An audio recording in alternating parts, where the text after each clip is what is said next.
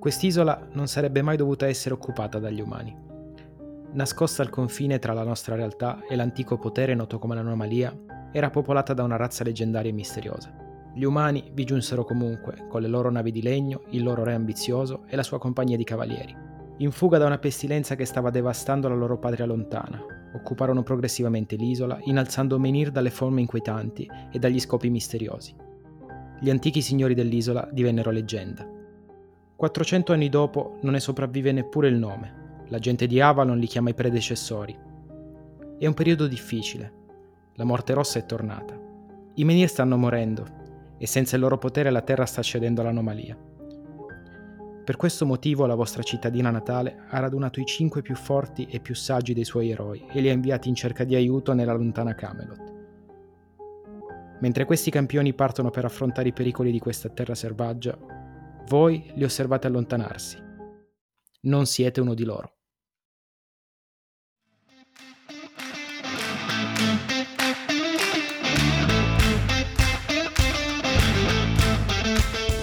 Tetra e spaventosa introduzione che getta le basi per la nuova puntata del nostro podcast Triangolo Nerdangolo. Bentrovati come tutte le settimane, sono Luca in compagnia di Alessandro.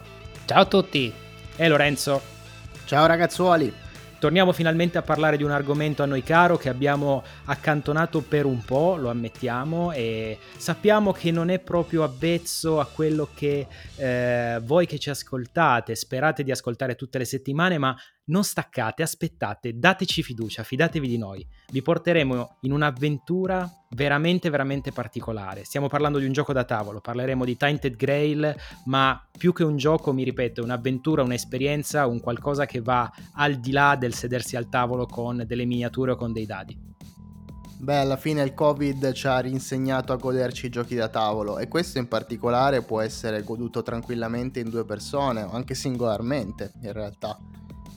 Esattamente, esattamente, però io credo che come tutti i giochi da tavolo fatti in compagnia è tutto un altro giocare. Vero, ma non verissimo, perché secondo me questo gioco fa eccezione. Adesso magari un po' per volta ci arriviamo.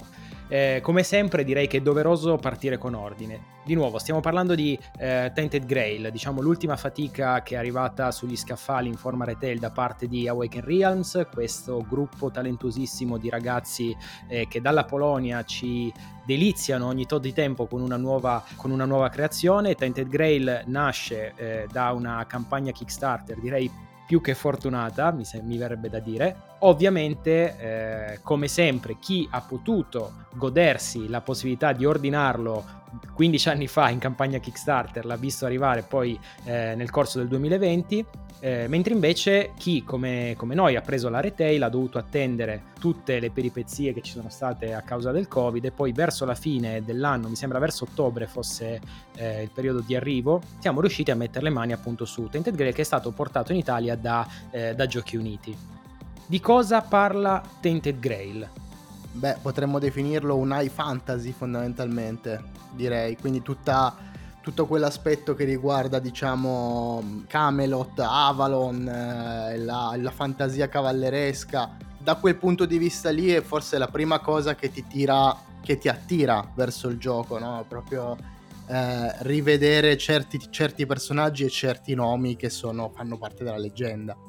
Esatto, e si narrano proprio uh, le vicende di questo mondo di fantasia, di questa terra in cui diciamo in realtà non resta più nulla perché anche la, la, la mitica Camelot è in, in decadimento proprio perché in questa terra cosa succede? Le terre di Camelot sono state pervase da questa, da questa nebbia, da, questa, da, questo... ricorda un po' il nulla della, della storia infinita, no? Viene chiamata anomalia nel gioco, che tutto ciò che tocca divora e eh, porta con sé morte e disperazione. L'unica cosa in grado di contrastare questa, anomalia, questa forza oscura, è rappresentata da i menhir, che sono queste sculture incredibili dalle forme molto molto tetre che però nel loro, eh, nel loro, potere, del quale si sa poco, riescono a tenere lontano appunto questa, questa entità malefica, questa entità malvagia. I menhir rappresentano un elemento chiave nel, nel gioco e sono ciò che vi terrà in vita e sono ciò che vi consentirà di sopravvivere e di andare avanti nella vostra avventura. Fatti gli onori di casa, nel senso vi abbiamo, sper- vi abbiamo spiegato qual è il setting che ospita questo gioco, è doveroso parlare dei componenti. Allora, io qui non si vede ma mi sto togliendo il cappello di nuovo perché ragazzi io non ce la faccio. Quando si parla di Awaken Realms non li conosco da tanto tempo, lo ammetto, ma per tutto quello che possiedo, che è passato dalle mani di Awaken Realm, ragazzi, non c'è niente, cioè pazzesco, pazzesco, pazzesco. Fa parte di quella categoria di giochi che io amo. È un gioco che non costa poco, perché costa intorno al centinaio di euro. La scatola è veramente importante, eh, ma al suo interno non è piena di plastica. Quindi voi state pagando un qualcosa eh, che non si rifà solo al, oh, ok, sto spendendo 100 euro perché sto comprando 160 miniature. Non è così. All'interno della scatola come miniature ne troviamo veramente veramente poche, troviamo 4 sono i personaggi che noi utilizzeremo che, o che potremo utilizzare durante la campagna, 4 sono le miniature corrispondenti, 3 miniature in scala grande dei menhir, il resto sono tutte carte, plance personaggio, segnalini, Beh, ma introduciamo anche i personaggi che andremo appunto a interpretare all'interno del gioco, che sono letteralmente quattro sfigati. Ma te lo dice proprio il gioco con, con veramente con candido amore, nel senso tu sei l'ultimo dei, degli sfigati di questo mondo e hai in qualche modo un gancio che ti tirerà avanti in questa enorme e dannatamente ben scritta storia e che ti porterà a esplorare questo mondo tessera per tessera e a scoprire a scoprirne i segreti, a sbloccarne eventuali ingressi, eventuali zone della mappa che ancora non vedi. La cosa più interessante forse della componentistica proprio, sono proprio le tessere della mappa. Voi avrete un numero di tessere che va da oltre le 100 eh, a livello di mappa, oltre le 200 addirittura, che fondamentalmente andranno a costituire come un grande puzzle tutta la vostra mappa di gioco. Ma questa mappa si modificherà nel corso della partita in base alle vostre decisioni. Potrà succedere che magari qualcosa non sia più accessibile, qualcosa invece lo diventi. A quel punto basterà cambiare le tessere per avere una mappa sempre dinamica in evoluzione. Questa è la prima cosa incredibile a livello di componentistica. Quindi sì, sono d'accordo con te Lu. Il fatto di non avere un migliaio di miniature ti fa pensare effettivamente forse ho dato soldi per contenuto e non per altro. Credo che il pezzo forte di tutto il gioco comunque sia il libro narrativo, quello delle storie e dell'esplorazione, perché è scritto in una maniera impeccabile. Eh, la narrazione è veramente profonda e ti lascia sempre sbalordito. Ogni scelta che tu vai a prendere influi- influirà sempre sulle tue scelte poi future e sul mondo di gioco che si trasformerà in base appunto alle tue scelte. È una cosa che in pochissimi giochi si è visto, è anche una scelta etica la tua. In questo caso tu potresti essere un eroe, ma potresti essere anche il più bastardo di Avalon. Quindi questa grande libertà nel, nell'intraprendere la storia credo che sia veramente il suo punto di forza. E il manuale, come è scritto, è veramente il pezzo forte di tutto il gioco. Eh, scusi, c'è del gioco di ruolo nel mio gioco da tavola. Esatto. Esattamente, mi hai, hai spiegato. Ma pochi manuali eh, si sono visti così, veramente pochi. Esatto, esatto. Infatti, quello che è la particolarità di Tainted Grail, perché nell'incipit abbiamo detto, scherzato, tu videogiocatore non te ne andare perché di fatto è quanto di più lontano ci possa essere dal, dall'idea di gioco da tavolo che tu hai. Non esistono eh, scenari da preparare con delle tessere, non esistono pop-up di mostri o segnalini che tu lasci per la strada. È una storia che si evolve, è una storia che va avanti e che ti viene raccontata e che tu vivi come gioco di ruolo tramite appunto questo eh, manuale della campagna. Potrebbe tranquillamente essere un libro game. Siete d'accordo su Lo questo? È. Lo è proprio lo spirito è proprio quello di un libro game, se ci pensate. La struttura anche, come, come è composto il libro narrativo, si rifà tantissimo ai libri game. Voglio dire questa cosa sulla componentistica. Ci sono questi gettoni, queste, queste sorte di monete uh, multiuso all'interno del gioco. Brutte. Faranno sia da token, sì, purtroppo non sono venute benissimo, ma il concept è molto interessante eh, perché faranno sia da counter a livello di tempo in tutta una serie di meccaniche di gioco, sia permetteranno all'interno del libro, se messe in un certo ordine che ti verrà rivelato solo tramite l'esplorazione e quindi eventuali risoluzioni di enigmi e quant'altro, verranno messe e posizionate all'interno del libro per scoprire pagine segrete del libro da leggere e poter proseguire nell'avventura. Ci sono delle meccaniche molto molto interessanti e raffinate a livello di uh, intrigo. Proprio ti prende, no? Dici, no, ma dai, incredibile, voglio capire cosa succede, voglio capire cosa succederà dopo.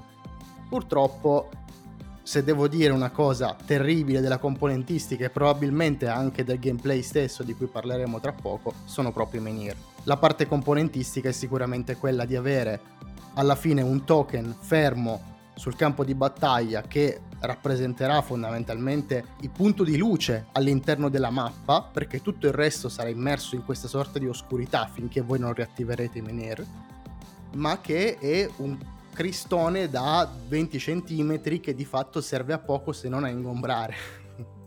Beh, io volevo solo spiegare la mia posizione su, su, su appunto le, i counter. Ho detto brutti, ma per un semplice motivo. Sono illeggibili. Segnano da 9 a 1, che sono praticamente i turni nel momento in cui poi il, me- il menhir andrà a sparire e non si leggono cioè, se non li colori non si leggono, quindi ogni volta dici ma che cos'è? Cos'è un 3? È un 4? Quindi togli il gettone, guarda contro luce perché non si vede. Ecco, da quel punto di vista, secondo me, potevano studiare qualcosa di più bello. E la prossima volta ti fai la campagna Kickstarter e te li prendi in metallo, così eh, almeno solo... magari si vedono meglio. Così sono brutti, non si vedono ma sono in metallo. No, beh, Oppure sono... li colori così almeno li, esatto, li pitturi. Esatto. Li pitturi, esatto. Allora, diciamo che sono d'accordo con entrambi voi su questa, su questa cosa e a questo punto facciamo un po' un accenno alla meccanica, alla funzionalità del, eh, del menhir e del gettone stesso. I menhir sono appunto queste statue, come ha detto Lorenzo, alte una ventina di centimetri, alle, into, attorno alle quali ruota la sopravvivenza del vostro party. Tra l'altro la parola party non è messa lì a caso perché il senso di compagnia esiste veramente in questo gioco. Vi consente di fare delle cose insieme e di condividere i costi delle attività che fate. Un menhir quando, eh, quando, voi lo incontrate è una struttura eh, spenta, eh, in decadimento e che appunto fa parte di una porzione di terreno che è avvolta nel nulla, ma con eh, le currency giuste e con diciamo le carte giuste in tutti i sensi vi è possibile riattivare questo menhir. I menhir eh, vengono riattivati, quindi tornano in luce e danno luce a una casella di distanza da loro, quindi una tessera, quello che diceva Lorenzo prima, una tessera di mappa di distanza eh, da loro in tutte le direzioni. Finché il menhir è acceso, voi potete muovervi liberamente nelle zone che sono illuminate dalla luce del menhir. Ogni turno che passa, il menhir perde un'unità della sua luce, diciamo, fino ad arrivare a zero. Se quando arriva a zero voi non avete trovato un altro menhir al quale agganciarvi e siete ancora lì che vagate, il menhir si spegne e tutta la terra viene avvolta da questo, da questo nulla, da questa anomalia. E sono dolori. Sono dolori, ma più che altro sono rotture di palle. Vi dico la verità, ragazzi, io sono quello meno positivo da questo punto di vista, perché il gameplay è forse il tasto dolente del gioco. Questa meccanica dei menhir, ad esempio, che Luca ha descritto con tanta enfasi, è una meccanica sì interessante che quindi ti permette di vedere regioni della mappa sul quale tu vuoi operare al momento, ma che diventa una componente ansiogena del gioco. Tu sai che quel menhir si spegnerà. Ogni turno scenderà di 1 quella tacchetta, alla fine arriverà a 0 e si spegnerà. Tenerlo acceso è molto più conveniente che riaccenderlo da 0. Quindi è un continuo voglio, voglio andare di là ma non posso farlo. Voglio andare di là ma non posso farlo perché devo stare nella zona, perché devo tenere acceso il menhir e questa componente ansiogena si mischia con una difficoltà del gioco che definire artificiosamente elevata secondo me è anche, è anche troppo poco. Gli incontri, i mostri, sarete torturati costantemente e in ogni turno. Dovete giocare sempre tre mosse avanti. Io capisco benissimo il tuo punto di vista perché il gioco eh, tu lo vorresti eh, affrontare esclusivamente esplorando. Perché l'esplorazione è la parte più bella di tutto quanto il gameplay. Il problema è che non puoi assolutamente fermarti a questo aspetto data appunto dalla meccanica dei menhir che vanno a spegnersi ogni turno e anche dalle poche azioni che tu puoi fare, perché alla fine tu a personaggio in piena salute eh, hai, se non mi ricordo male, otto possibilità di, di azioni, giusto Lu? Mi confermi, no? Sì, dipende, però sì, mediamente. A meno che tu non hai un personaggio ferito, quindi le ferite abbassano il tuo livello di azioni.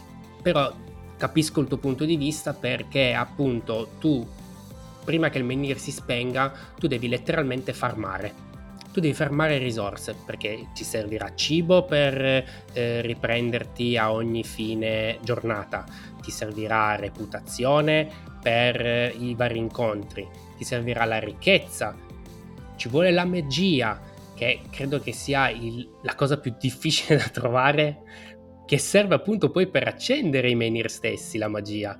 Quindi tutte queste cose qua sono, fanno parte appunto di come dicevi tu della parte ansiogena del gioco, del dire ho poco tempo, devo fare così e quindi l'esplorazione eh, che tu vorresti fare ogni tanto passa in secondo piano.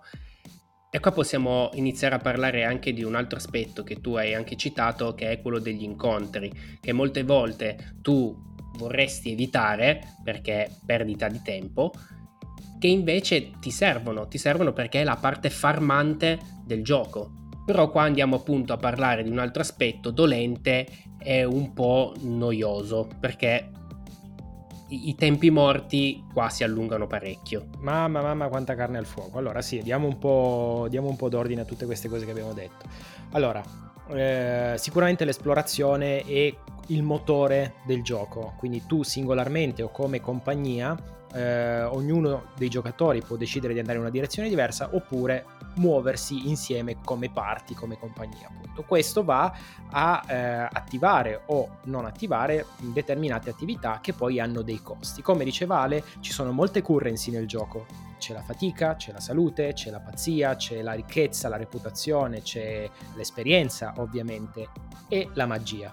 Le currency sono difficili, difficili, difficili da avere è anche vero che ogni personaggio ha le sue caratteristiche, quindi i quattro personaggi hanno delle abilità intrinseche che, eh, ad esempio, Arev, che è il personaggio che sta usando Ale, consente di procurare il cibo in maniera estemporanea. Il personaggio di Maggot, o come è stato tradotto in italiano, Verme, che è un druido, può farmare la magia. Quindi in realtà verrebbe quasi da pensare che giocando con il party al completo o quasi eh, si può sopravvivere in maniera più agile.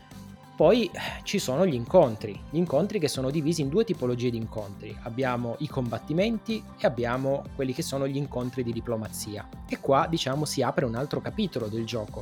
Come hanno gestito i ragazzi di Awaken Realm questo tipo di aspetto del gioco? Con le carte, quindi non ci sono eh, dadi, abbiamo nella confezione oh, due dadi ma, eh, che ci aiuta, o un dado forse che ci aiuta solo per eh, identificare i mostri e in che direzione andranno ma eh, appunto tramite le carte, tramite dei mazzi di carte personalizzati per ogni singolo personaggio, si potrà affrontare in maniera differente i combattimenti o le diplomazie, gli incontri di diplomazie, tramite questo sistema che loro hanno chiamato sistema di chiavi, quindi delle carte che si agganciano una con l'altra per andare a eh, progredire nel combattimento o nell'incontro diplomatico. Sì, una meccanica che ho trovato purtroppo artificiosa, nel senso non è divertente alla base, ecco, non voglio dire tanto. Eh, perché è anche interessante, però poi mh, nel ma questo nel complesso del gameplay. Nella totalità del gameplay non c'è un loop di soddisfazione. Voglio fare un parallelo, perché abbiamo portato questo Tainted Grail? Lo abbiamo portato perché ha un'impronta che è molto simile a quella di un videogioco open world ha proprio le stesse, tra virgolette, le stesse, gli stessi connotati, le stesse idee. Quindi il fatto di farmare, appunto, grindare componenti. Ma voi ragionate, quando siete in un open world, perché tu farmi, grindi o fai? perché devi accedere magari, non so, a un'arma più forte, a un'armatura più forte. Qui invece il loop che tu esegui in continuazione serve a non morire. Non è gratificante, è stressante, è snervante. Persino gli incontri che dovevano essere la parte più interessante proprio perché c'è un mazzo dedicato a ogni singolo eroe, purtroppo si riduce a un Mm, fai combaciare questi simboli, fai che questi simboli combacino oltre che tra di loro con le tue skill sulla tua carta personaggio, diventa veramente poco interessante e poco divertente all'atto pratico. Ti do nuovamente ragione. Eh, la parte dei combattimenti io è la parte che trovo meno gratificante e invogliante da quel punto di vista perché anche quello che tu vai a droppare dai singoli mob è veramente una miseria sì, è tremendo, è proprio insoddisfacente. Cioè, tu fai una grande battaglia, magari anche con eh, molte carte, molti accoppiamenti e quant'altro, e poi la, la, ricompensa cos'è? Niente, praticamente. È il minimo che ti serve per arrivare al prossimo turno, di solito.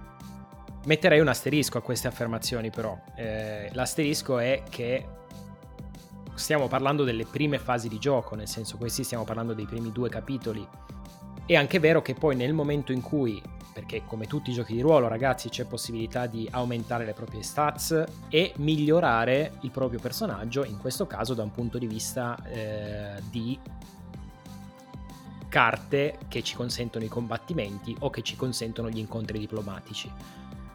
Quindi una volta che poi uno va a migliorare il, il, proprio mazzo, diventa, diciamo, quando inizi a inserire quelle 2, 3, 4 carte nel tuo mazzo delle, eh, dei combattimenti o degli incontri diplomatici, è anche vero che le cose vanno un pochino meglio, perché poi il mazzo comunque eh, tu puoi andarlo, tra virgolette, a migliorare, nel senso che puoi andare a inserire X carte e andare a togliere X carte.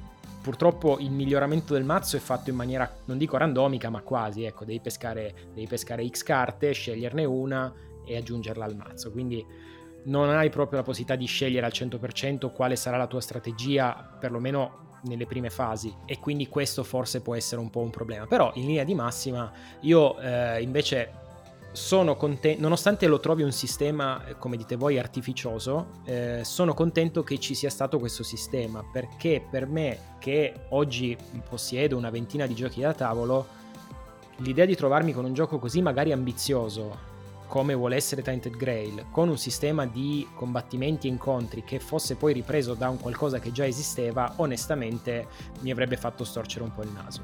È vero, non è intuit- intuitivo al 100%, ma e contestualizzato. Mm, io credo che invece questo gioco avrebbe meritato un gameplay più semplice, proprio a livello di essere più intuitivo.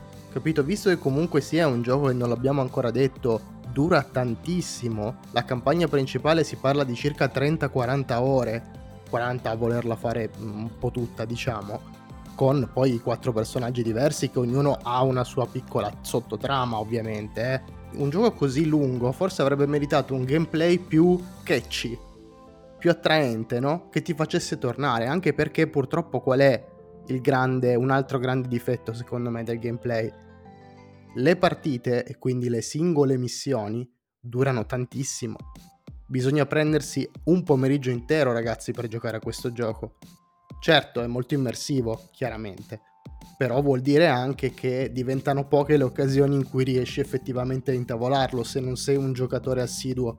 Perché parlare di 3 ore e mezza, 4 di partita, ehi, non tutti i giocatori riescono ad avvicinarsi a quelle, a quelle ore. Guarda, lì. io del gameplay, eh, a parte la, la, sequenza degli incontri, che appunto come dicevo è poco appagante, per il resto io lo trovo molto, molto bello e avvincente, anche se appunto ci sono molti aspetti di farm eh, o di ricerca. Il punto di vista del, um, della durata, anche lì secondo me varia molto da missione a missione, poi sta a te anche decidere se tirare dritto oppure perderti tra le miriade di, di, side quest che probabilmente ci sono o che tu vai a scoprire perché alla fine tu hai un fogliettino con degli indizi. Guardando solo la miriade di indizi e di pagine o di eventi che possono capitare, puoi capire benissimo che c'è una sottotrama oltre quella principale che è una cosa enorme. Noi l'ultima giocata che abbiamo fatto siamo stati praticamente quasi due ore, ma letteralmente due ore, a girare in tondo su due tessere, due, quindi avanti, indietro, indietro, per capire come risolvere questa, questa problematica che c'era in queste due tessere. E non c'è stato verso, non c'è stato verso. Ecco, voglio fare un piccolo passo indietro alla componentistica per citare una cosa che ci siamo dimenticati e che secondo me è fondamentale e che è stato un colpo di genio. Insieme alla lettera iniziale del personaggio ti viene fornita una mappa estremamente approssimativa di tutta Avalon. Immaginatela come una mappa antichissima, quindi disegnata a mano, che indica indicativamente dove sono posizionate magari eventuali isole, montagne, città e quant'altro. E tu cominci in questa piccola frazione di mappa con un solo menhir attivo e dici wow, quanta roba ho da esplorare, incredibile, e ti devi orientare spesso e volentieri solo utilizzando quella mappa. Quindi se qualcuno ti dice Mm, però c'era quell'isola, quell'isola, l'isola della morte. Poi vedi che sulla mappa c'è, forse c'è un teschio su un'isola potrebbe essere quella. Tutta questa parte qua viene uccisa purtroppo dal discorso di prima dello stress, però vabbè, è un'altra roba che secondo me poteva essere incredibilmente stimolante. È meglio quando incontri i vecchi che ti dicono oh, ma vai a ovest. Il nostro, il nostro vecchio okay, che grazie. ci ha detto vai a ovest è ancora segnato lì. Ecco, no, diciamo che eh, l'appunto sulla eh, mielosità del gameplay, la longevità del gameplay forse eh, un po' chiudiamo il cerchio con quello che avevamo detto all'inizio, nel senso che il player count suggerito, allora questo gioco si può giocare fino in 4 giocatori, ovviamente in cooperativa. In realtà Board Game Geek dice che il best player count è 1-2 giocatori. Sinceramente noi l'abbiamo giocato in due, io l'ho provato in solo, l'abbiamo giocato in due e mi verrebbe da dire di non andare assolutamente oltre il terzo player non perché uno voglia smontarvi il party, ma perché considerato che ogni giocatore deve fare le sue azioni e poi deve finire, la, deve finire la giornata per tutti quanti nello stesso momento, secondo me si innescano dei procedimenti un po, tro- un po' troppo lunghi. Anche durante gli incontri, quando si fanno i combattimenti, se si è da soli, affronti il combattimento in solitaria, se sei in due, in tre, puoi affrontare la, il nemico in gruppo. Però, ecco, questo è l'aspetto bello e brutto, secondo me, del gioco, il fatto che affrontare in gruppo un nemico significa che la mia carta deve andare in combo con la carta dell'altro giocatore e di quello del giocatore dopo ancora che magari non sappiamo l'uno dell'altro che carte abbiamo in mano, quindi per agganciare le chiavi uno con l'altro, però questo si traduce in delle lungaggini. Poi è un, è un, è un gioco dove c'è molta narrazione, quindi ecco, non andrei oltre il 2-3 giocatori al massimo, fermo restando ragazzi che è un commitment, nel senso che ci sediamo al tavolo, stiamo giocando Tainted Grail, è un gioco molto serio, molto dark, molto cupo, eh, a parte il mood per, per, appunto immergersi nell'avventura, secondo me bisogna anche rendersi conto che è un gioco, come diceva Lorenzo, molto lungo, quindi non ci si può poi perdere in chiacchiere e di nuovo, come diceva Ale giustamente, purtroppo il momento non è dei migliori e fare delle sessioni di gioco spezzate, cioè noi l'avevamo iniziato a gennaio, abbiamo provato a giocarci a gennaio, poi abbiamo ripreso dopo tre mesi sì, c'è il foglietto per fare il salvataggio, ma potete capire quello che vale. Ma a questo punto io passerei un po' a quelli che sono i pareri finali sul gioco e mi ricollego a quello che stavi dicendo tu, Lu, per dire il mio. Ragazzi, io vi consiglio di comprare questo gioco e giocarlo in solitaria. So che è un controsenso, sembra un controsenso giocare un gioco da tavolo da solo, però di fatto è il miglior modo per goderselo. Non vi consiglio nemmeno di giocarlo in due giocatori, perché o davvero avete qualcuno, magari vostro fratello con cui ci vivete insieme 24 ore su 24, allora un, un, un coinquilino, allora riuscite effettivamente a portarlo avanti in un lasso di tempo compresso, o altrimenti lasciate perdere, perché davvero qui il bello è godersi la narrazione, quindi dovete farvi quasi un full immersion da un certo punto di vista.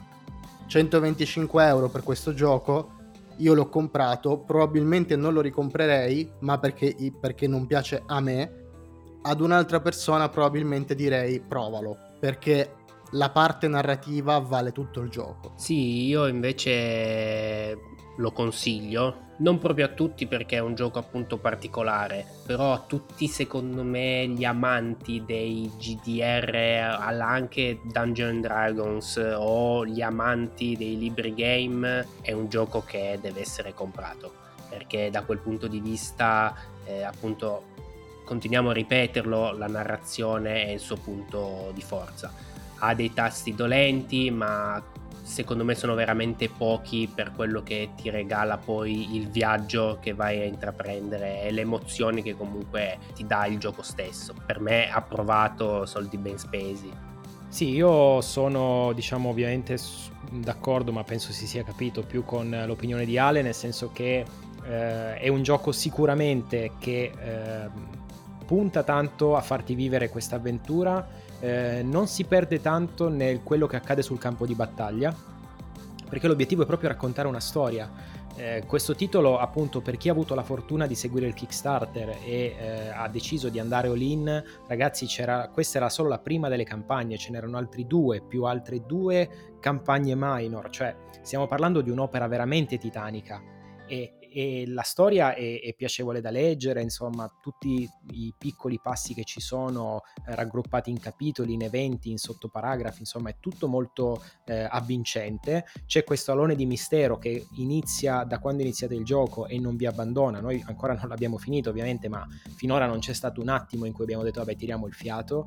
Eh, punta proprio a farvi vivere, vivere un'avventura, quindi arrivate nell'accampamento, se vi fermate a dormire nell'accampamento avrete eh, un sogno se andate a sognare, se rischiate di avere un incubo, l'incubo vi porta alla pazzia. Eh, succedono tutta una serie di cose veramente veramente interessanti e mi, mi, mi, ripeto non punta tanto a farvi vedere il campo di battaglia anche perché di fatto vedete poco vedete le tessere della mappa e la vostra miniatura che si muove su queste tessere ma non è, eh, non è lo scenario classico da dungeon crawler ecco che potete immaginare eh, Tant'è vero che appunto tra le varie espansioni che si possono comprare esiste la Monsters of Avalon che è una collezione incredibile di miniature dettagliate in maniera pazzesca, dark fantasy, bellissime, che non servono ma a niente. che non sono, esatto, che non servono, a, non, non servono al gioco. No, beh, non è che non servono al gioco, aspetta. Nel senso, non sono necessarie per giocare. Ovviamente se te le compri al posto di usare la carta la carta la usi come carta di riferimento e usi la miniatura sul tabellone, nel senso hanno fatto questa scelta molto intelligente di dividere la parte di miniature dalla parte di gioco effettivo al quale non, non sarebbero servite. Eh, diciamo che per quello che abbiamo giocato noi, eh, le carte appunto, ne, i guardiani così li chiamano, giusto? Sul campo di battaglia non fanno neanche paura. Ci sono, ma per esempio noi o abbiamo avuto fortuna, ma due su due non sono durati un giorno perché poi se ne sono andati. Quindi sì, fanno la parte dei roaming monster che girano e prima o poi ti cuzzano. Quando ti cuzzano non è bello, eh, però ti devono beccare. Ecco, poi è la parte diciamo dell'alea del gioco, quindi il mostro c'è, si muove nelle lande di, eh, di Avalon e con un dado tu puoi decidere in che di- tu puoi decidere, il dado deciderà in che direzione andrà il mostro con la possibilità che venga completamente eliminato dalla, dalla mappa. Per chiudere, 120 euro per il gioco, onestamente eh, è un'opera che ammiro tantissimo come, come, prodotto lo trovo incredibile. Sicuramente non è un gioco per tutti, è un gioco per chi eh, vuole provare una, un'avventura, un'esperienza quasi da GDR libro game e ci riesce, ci riesce alla grande. La qualità dei materiali è, eh, è superba l'organizer all'interno della scatola a me ha convinto perché poi ovviamente ogni personaggio ha il suo slot all'interno della scatola per salvare tra virgolette i propri progressi. Io non ho avuto problemi qualcuno qua invece vedo che fanno con la testa però eh, ognuno voglio dire vabbè Luca è fanboy di Awaken Realms ma non sono fanboy di Awaken Realms mica a Lords of Hellas tutto quello che è uscito possibile immaginabile, no, mica a This War of Mine, no, esatto. non ce li ha. Compreso il tappetino di Lords of Hellas che è arrivato questa settimana, assolutamente no. Però io sono convinto che probabilmente questo gioco qui potrebbe piacere anche a un videogiocatore. Voi che ne pensate?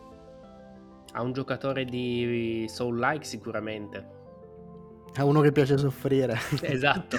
no, no. Poi lo stile è quello. Soffri, perdi sempre, sei a posto, perfetto, un soul like.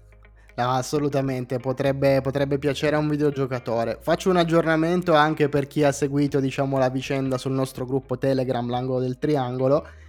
Mi è arrivato il Kickstarter di Zombicide seconda edizione, dopo un anno e mezzo. Ragazzi, fategli Kickstarter, è una gioia veramente. Però visto che hai annunciato Zombicide, io direi anche che è arrivato finalmente Midara. È arrivato Midara, ragazzi. Eh, abbiamo fatto l'unboxing, è pazzesco. Eh, questa settimana dobbiamo riuscire a intavolarlo per vedere che cosa succede. Io sto studiando come un matto le istruzioni, voi non avete idea, neanche a scuola, neanche all'università. Sto studiando come un matto perché ovviamente è tutto in inglese, ma l'obiettivo è riuscire a incontrarsi e a fare un paio di scenari per capire di cosa si tratta. E quindi ci sentiamo la prossima settimana. Io vado a giocare a Tainted Grail. Ciao ragazzi. Ciao a tutti, buon inizio settimana. Ciao ragazzuoli, fate i bravi e imbustate le carte. Bravi, bravi, bussate le carte, non importa quante siano.